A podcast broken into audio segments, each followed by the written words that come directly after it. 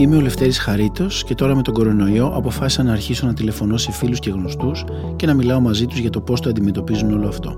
Τους παίρνω τηλέφωνο και μιλάμε για 10 λεπτά, όχι παραπάνω και όχι λιγότερο. Ένα podcast για το πώς βιώνουμε την καραντίνα. Έχουμε περάσει τόσα και αυτό θα περάσει. Security doors sealed. Sector retains in quarantine.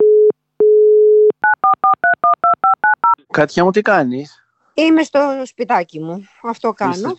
Ναι, αλλά πρέπει να ξεκουράστηκες πολύ, έτσι. Κοίταξε να δεις, ξεκουράστηκα τόσο πολύ που έχω αρχίσει και ανησυχώ, γιατί τώρα δεν μπορώ πλέον εκεί που γύρευα τον ύπνο σαν τρελή, τώρα δεν θέλω τον ύπνο. Θέλω, αρχίζω και ενεργοποιούμε και αυτό δεν μου αρέσει καθόλου, γιατί τι θα κάνουμε τους υπόλοιπους.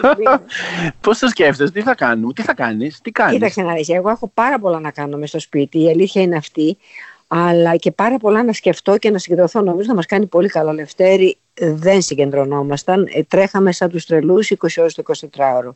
Θα μας κάνει καλό να σκεφτούμε το θέμα. Το λέω σε όλους όσους με παίρνουν τηλέφωνο, γιατί τώρα ξέρεις βρισκόμαστε με φίλους από τα παλιά, είναι ευκαιρία. Δεν χρειάζεται καθόλου αποσιοδοξία. Δηλαδή νομίζω ότι πρέπει να, να μπούμε πολύ ενεργά τη στιγμή που θα μας δώσουν την εκκίνηση γιατί ε, εγώ είμαι και πολύ αισιόδοξος άνθρωπος σε σχέση με την, τα μελούμενα πάντα και νομίζω θα μας κάνει και πάρα πολύ καλό γιατί θα θυμηθούμε πόσα μπορούμε να κάνουμε με πολύ πιο λίγες απαιτήσεις ως προς το περιττό. Ξέρεις τι εννοώ. Ξέρω πάρα πολύ καλά. Θυμάσαι πώς ήμασταν έτσι, σαν τα φαντάσματα. Ε, εγώ φοβήθηκα. Δηλαδή, κάποια στιγμή που σε έβλεπα και δεν έβλεπες μπροστά σου, γιατί σε ρωτούσα τι κάνεις και μου έλεγες μια χαρά είμαι, το μάτι ήταν τελείως θολό. Θυμάμαι όταν τρώγαμε. Είναι δύσκολο. Να σε ρωτήσω κάτι, μου φοβάσαι τίποτα από όλο αυτό, γιατί είναι λίγο φοβιστικό, βρε παιδί μου, αυτό όλο, όλη μέρα που γίνεται. Δεν ξέρω. Φοβάμαι ένα πράγμα, να μην πάθει ο κόσμος κατάθλιψη. Δηλαδή, πρέπει να αποφύγουμε τις μαύρες σκέψεις, γιατί είναι πολύ ζωφερό όλο αυτό το πράγμα που ζούμε. Όμως πρέπει να, να βλέπουμε και τα θετικά της πλευράς αυτής. Δηλαδή εντάξει, το μόνο ανησυχητικό και πάρα πολύ επικίνδυνο είναι το ότι, επικίνδυνο για μας, για την αίσθησή μας, είναι ο φόβος του άγνωστου. Δηλαδή, αν δεν είχαμε το θέμα του άγνωστου και της επιθετικότητας της μετάδοσης, δεν θα είχαμε τα θύματα, είναι πιο πολλά από τη γρήπη ουσιαστικά, δηλαδή από αυτά που ακούω και από αυτά που μιλάω με γιατρούς. Το θέμα ένα είναι να μην μας πιάσει ο φόβος του άγνωστου και γενικευτεί μέσα μας δεν πρέπει γιατί δεν υφίσταται λόγος νομίζω. Ναι, συμφωνώ. Έχεις προλάβει να σου λείψει κάτι; Όχι. Πρέπει να σου πω ότι μου είχε λείψει πάρα πολύ η συγκέντρωση μέσα στο σπίτι και στον εαυτό μου. Για την ώρα δεν έχει προλάβει να μου λείψει τίποτα απολύτως. Ε, το κρεβάτι μου που μου λείψε για, να, για ύπνο με τη μία εβδομάδα την πρώτη, γιατί τώρα είμαι σχεδόν 15 μέρες μέσα, με την πρώτη εβδομάδα νομίζω είχα λύσει αυτό το θέμα. Δεν ήθελα πια να κοιμάμαι τόσο πολύ. Άρα άρχισε τώρα η τακτοποίηση των λογαριασμών μου, των χαρτιών μου, των βιβλίων μου, η εκαθάριση, αυτά που κάνουμε όλοι μας. Ναι. Ε, και κυρίως, Λευτέρη μου, σκέφτομαι. Σκέφτομαι που είχα, θα σου πω κάτι πολύ γελίο που είχα κάνει, είχα γράψει, είναι η δεύτερη φορά στη ζωή μου που το παθαίνω αυτό, αυτή τη γελιότητα, είχα γράψει στο, στην ατζέντα μου ας πούμε 7 με 7 και 4 το πρωί σου λέω τώρα εγώ να σκεφτώ. αυτό δεν έχει ξαναγίνει. Δηλαδή δεν είναι αυτό κουβέντα να το πω παρά έξω. Και όμως το έχω κάνει. Γιατί έλεγα ότι αν δεν το βάλω και αυτό στο πρόγραμμα δεν θα το κάνω ποτέ. Έχεις παρέα κάτια; Γιατί όλοι ζούμε με ξέρεις, ο καθένας ζει με ό,τι, ό,τι έχει, ό,τι μπορεί. Ό,τι... Ε, εγώ είχα ένα ζωάκι, ένα γατάκι το οποίο το έχω χάσει και ήταν η λατρεία μου, δεν ξαναπήρα μετά από αυτό. Και τώρα έχω την ε, κυρία που είναι μαζί μου εδώ και 22 χρόνια και έχει εκείνη την οικογένειά της διάσπαρτη στην Ευρώπη. Είμαστε έτσι πολύ συνδεδεμένες πια σαν οικογένεια και μένουμε μαζί. Τη Χριστίνα, τη δικιά μου. Φαντάζομαι όμως ότι κάπως όλοι μας αυτόν τον καιρό μιλάμε με SMS, με βιντεοκλήσεις, με κάπως μιλάμε πιο πολύ. Και με φίλους από τα παλιά και μιλάμε πιο ουσιαστικά. Δηλαδή, δηλαδή; Βλέπω, δηλαδή μιλάμε ε, για το τι μας είχε λείψει, που μας έχει λείψει η επαφή. Δεν είχαμε πια επαφή μεταξύ μας. Βλεπόμασταν, λέγαμε ένα γεια, ένα καλημέρα, μπαίναμε κατευθείαν στο πλάνο, φεύγαμε, πήγαινα εγώ στο θέατρο, πάλι στους τέσσερις τείχου. Δεν είχαμε αρχή. Χάσαμε την εποχή της παρέας και της χαράς και του γέλιου. Ε, αυτό θα το ξαναβρούμε νομίζω το χάσαμε και, και αυτό μας έκανε να χάσουμε και πολλά άλλα πράγματα. Γίναμε λίγο ρομπότ στη δουλειά. Είναι και η εποχή των μηχανών. Χρειάζεται λίγο πιο κοντά στην αφή να έρθουμε νομίζω. Και έχουμε την επιβεβλημένη αφή τώρα πια. Είσαι, είναι απαραίτητο τώρα πια έχοντας, βρισκόμενοι στο σπίτι μας τα μεν ζευγάρια να βρουν ξανά ο ένας τον άλλον ή οι μοναχικοί να μπορούν να σκεφτούν και να ξαναβρούν τον εαυτό του. Τι πιστεύεις ότι θα αλλάξει μετά από όλο αυτό, δηλαδή όταν θα τελειώσει όλο αυτό, ελπίζω συντομότερα αντί αργότερα, τι πιστεύεις ότι θα αλλάξει, δεν θα ξαναβγούμε όλοι να είμαστε πάλι το ίδιο, να τρέχουμε από το, μέχρι το βράδυ; Νομίζω ότι θα ξανατρέχουμε, μόνο που οι απαιτήσεις μας στο σκηνή που θα έχουμε βάλει σαν μέτρο για να φτάσουμε θα είναι πολύ πιο κάτω.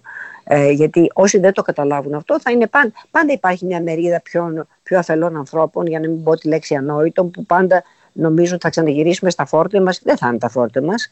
Οι πιο νοήμονες άνθρωποι πρέπει να ξέρουμε ότι πρέπει να κατεβάσουμε λίγο τον πύχη, ε, οι, οι απαιτήσεις μας να είναι λιγότερες, οι πρακτικές μας απαιτήσεις. Μπορούμε να ζήσουμε και με λιγότερα. Αλλά με ένα δεν μπορεί να ζήσει ο άνθρωπος, χωρίς αγάπη. Εγώ πάντα το πίστευα αυτό. Άρα αυτό που, που μας έλειπε σαν αίσθηση χρόνου να δώσουμε στους γύρω μας την αγάπη θα το έχουμε περισσότερο νομίζω τώρα. Δηλαδή ο κόσμος που αναγκαστικά κλείνεται σπίτι του ή ξαναβρίσκει τη σχέση του ή αν είναι να την χάσει, την χάνει για πάντα. Είναι μια μεγάλη δοκιμασία. Κάτι μου εσύ, ένα, ε, μια πλευρά που θαυμάζω εγώ τουλάχιστον είναι ότι είσαι επιχειρηματίας. Το συζητάμε πολύ συχνά. Ναι. Ε, σε ανησυχεί όλο αυτό, βρε καλή μου, όλο αυτό με το θέατρο. Έχω, έχω μείνει λευτέρη μου στο μηδέν και κάτω από το μηδέν, γιατί κάτω από το μηδέν είσαι όταν χρωστάς πάρα πολλά. Ε, στη ζωή μου τρει-τέσσερι φορές. Και πρέπει να σου πω ότι με σώσανε η ισοτοξία μου για τη ζωή και οι φτωχοί μου φίλοι. Όχι οι πλούσιοι φίλοι μου. Ουδέποτε δεν απευθύνθηκα στους πλούσιους φίλους μου. Απευθύνθηκα στους φτωχούς και αυτοί με σώσανε.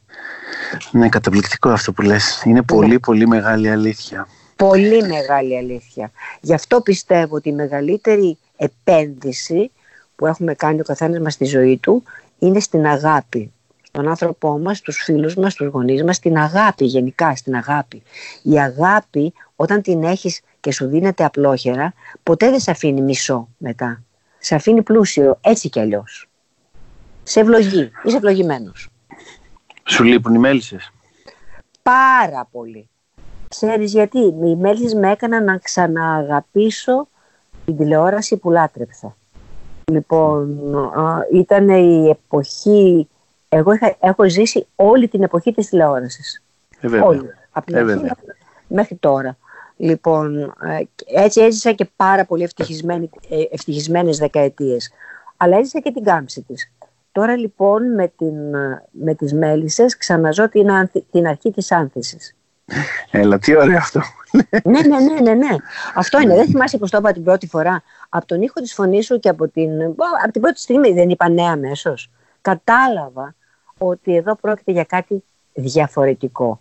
Τι είναι αυτό το διαφορετικό, αν με κάνεις να στο βάλω σε λόγια, είναι η βάση της εκκίνησης μιας δουλειάς. Δηλαδή, για ποιο λόγο την κάνω. Αυτό, έτσι όπως το λέω, μοιάζει αόριστο. Δεν είναι καθόλου αόριστο. Φαίνεται ο άνθρωπος που την κάνει γιατί θέλει, α, το δόθηκε μια ευκαιρία και θέλει να υπάρχει στη τηλεόραση για να πάρει X, ε, κάποια χρήματα που τα έχει ανάγκη. Και φαίνεται και ο άνθρωπος που κάνει τηλεόραση γιατί θέλει κάτι να ξανανιώσει και να ξανααποδείξει Λευτέρη.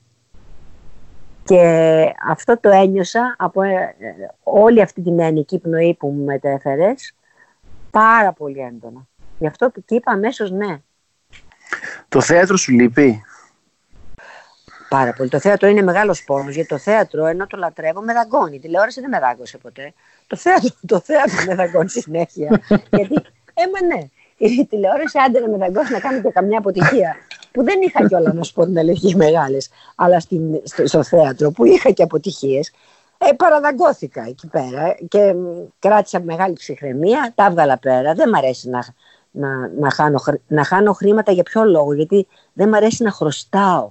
Και θυμάμαι ότι κάθε φορά όταν, έβγαζα, όταν μετά από μια μεγάλη αποτυχία μου τύχαινε ε, να έχω κάποια χρήματα μέσα από την τηλεόραση, μέσα από τη δουλειά πάλι του θεάτρου να ξαναβγούνε, το πρώτο πράγμα που έκανα ήταν να βγάλω από πάνω μου το βάρος του χρέους.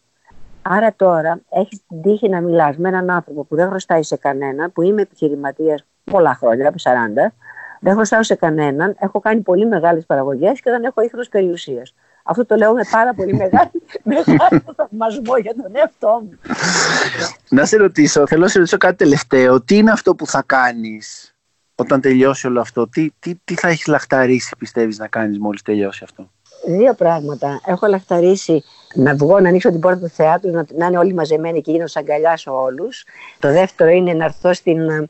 Με αυτή τη σειρά είμαι ανάποδη, δεν με νοιάζει. Στο στούντιο και να σας αγκαλιάσω εκεί τυχαία όλοι μαζί, να σας αγκαλιάσω όλους και να ξαναμυρίσω τη μυρουδιά του θεάτρου, του πλατό και του δάσους, της εξοχής, των δρόμων, της πόλης, του κέντρου. Ναι. Μάλιστα. Κάτια μου, σε αγαπώ πολύ πολύ και σε ευχαριστώ. Εγώ να δεις, περιμένω πώς και πώς να μου πεις πότε έχουμε όρντινο. Εντάξει, καλή μου στο υπόλοιπο. Φιλάκια γλυκέ μου. Πολλά φύλλα. Έλα μου, γεια, γεια. Είμαι ο Λευτέρης Χαρίτος και αυτό ήταν το podcast «Η Καραντίνα». Ο καλύτερος τρόπος να με ακούτε είναι από το κινητό σας και είναι πολύ απλό. Μπείτε στο Play Store και κατεβάστε οποιαδήποτε δωρεάν εφαρμογή για podcast. Podcast Addict, Pocket Casts, Spotify μετά γράψτε pod.gr και θα βρείτε όλα μας τα podcast. Αν πάλι έχετε iPhone, το εικονίδιο για τα podcast είναι MOV και είναι ήδη εγκατεστημένο. Ψάξτε το και θα το βρείτε. Είναι MOV.